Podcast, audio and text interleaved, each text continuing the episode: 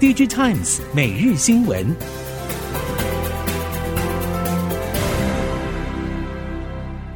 什么？逐客到日本只要五分钟？什么？逐客到欧洲只要五分钟？嘉利利旅行社新竹分公司盛大开幕，专办精致日本、欧洲蜜月、肯亚、土耳其。家族旅游、亲子同乐、欧洲自由行，只要你想去，没有办不到。嘉利利旅行社，拉近你和世界的距离。立刻上网搜寻嘉利利旅行社。听众朋友您好，欢迎收听 Digitimes 每日新闻，我是袁长杰，现在为您提供今天科技产业的新闻重点。首先带您看到，近日外媒陆续传出美国商务部内部官员表示，从明年开始，美国工业和安全局将调查汽车、航太、国防和其他领域的一百多家公司，了解如何采购和使用成熟制程晶片。官员表示，由于部分中国晶片制造商采用低价方式打击竞争对手，美国华府希望阻止中国在成熟制程晶片产业占据的主导地位。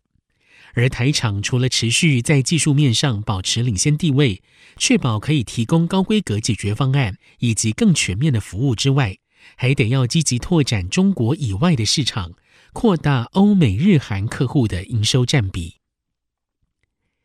A I 带旺资料中心伺服器需求，超微、英特尔也陆续发布了新平台抢市。根据 P C 业者表示，先前大砍订单的超微近月来已经陆续启动了新案，重启拉货动能，同时也进一步确立未来三年 N B 与 D T 平台 Roadmap。 超微已经发布代号为 hawkpoint 的 Ryzen 八零四零系列处理器，采用台积电四奈米制程，双 A 等多款 N B 品牌新机预计明年第一季陆续上市。业者预估，超微明年业绩将重拾成长动能，市占率也会有所突破，同时助力台积电五十四奈米制程产能利用率进一步回升。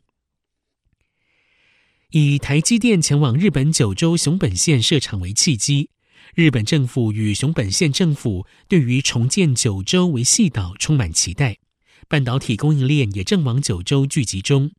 不过，日经新闻报道，目前在熊本或九州聚集的供应链多半是半导体前段制程相关厂商，但是后段制程是否要在九州进行处理，则要看当地是否有充足的后段制程产能。熊本县政府提出了新的补助制度，希望能够吸引后段制程业者前往设厂，对于两百亿日元以上新投资，将提供最高五十亿日元补助金。基础功率元件 MOSFET 晶片历经多季度库存调节之后，库存已经回到健康水位。近期第三、第四季客户的拉货动能也相继回温，同时已经与晶圆代工厂谈好，明年起逐步降价，希望有望推升毛利率。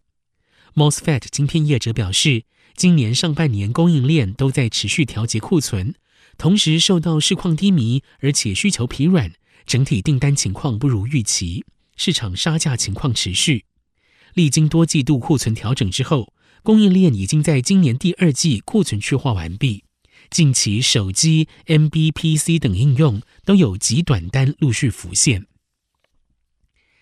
显示驱动 I C D D I 成为今年最快启动需求回补的应用，但是价格因为供需反转多次下调，部分产品更因为中国同业杀价竞争出现跌价。下跌趋势是否会延续到明年？目前多数业者表示还要再观望。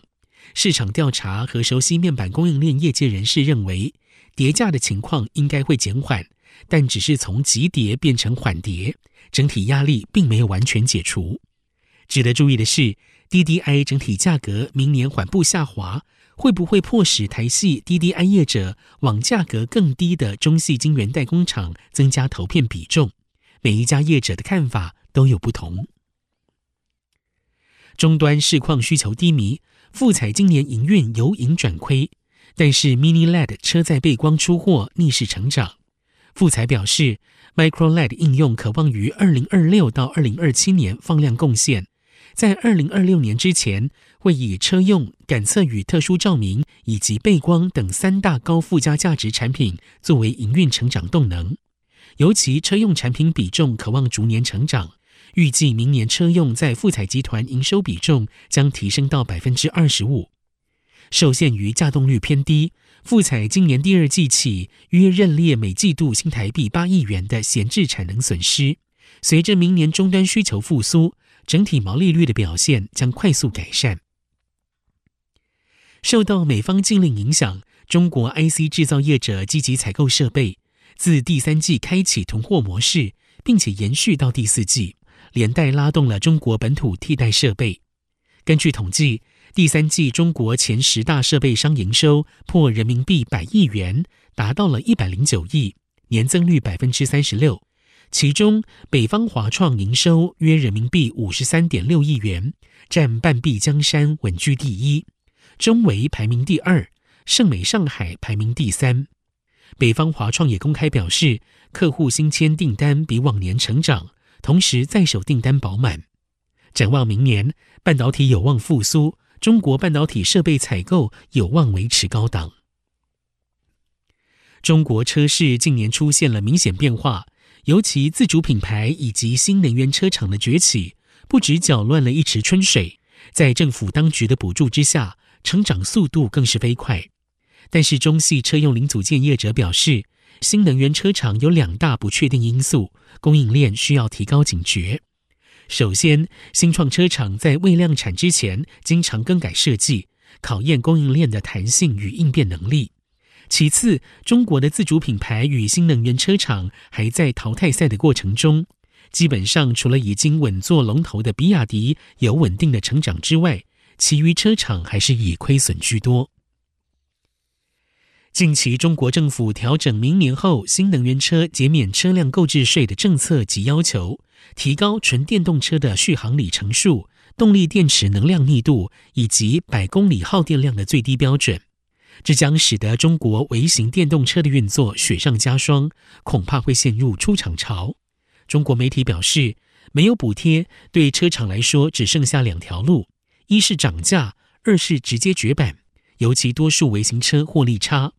在中国新能源车快速转型升级之下， A 零零 微型车的进步及创新力有限，早被认定是迟早会出厂。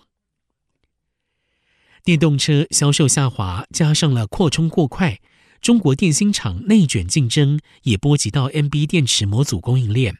M B 电池模组厂新普董事长宋福祥表示，价格竞争确实激烈。顺达科也表示，明年整体 M B 将成长，但是公司接单却下滑，主要是因为红色供应链竞争激烈。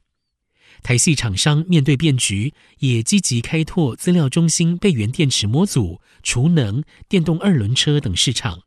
新普旗下子公司 A S K I 专攻非 I T 业务， B B U 营收在今年占比已经达到了三成，明年在电动脚踏车回温之下，成长可期。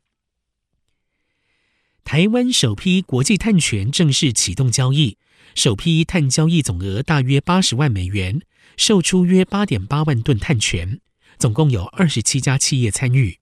台湾证交所兼碳交所董事长林修明强调，首日交易热络优于预期。而以自愿减碳的角度来看，台湾的碳权交易量已经超越新加坡首次交易的一万多吨。根据了解，购买碳权的业者大多是金融机构，产业大咖台积电、鸿海、日月光、联电、中钢、华邦电、长荣海运、奇美实业等也是首批购买者。台湾碳权交易正式开卖，但是有工商团体发声，现行台湾碳权交易有诸多不利，像是不能抵减已经率先起跑试行的欧盟 C B A M 碳税，台湾恐怕会沦为减碳孤儿。对此，专家释疑，碳权与碳税事实上是两种内涵截然不同的碳定价工具，游戏规则初衷本来就不同，不能混为一谈。换句话说，两种制度都各自在不同的牌桌上，手中的牌当然不能混用。重点还是要回归企业减碳所要对应的标的是什么，先梳理对方提出什么样的要求，才能够判断各种碳有价工具能不能被承认。以上 Digitimes 每日新闻由 Digitimes 电子时报提供，原长节编辑播报。谢谢收听。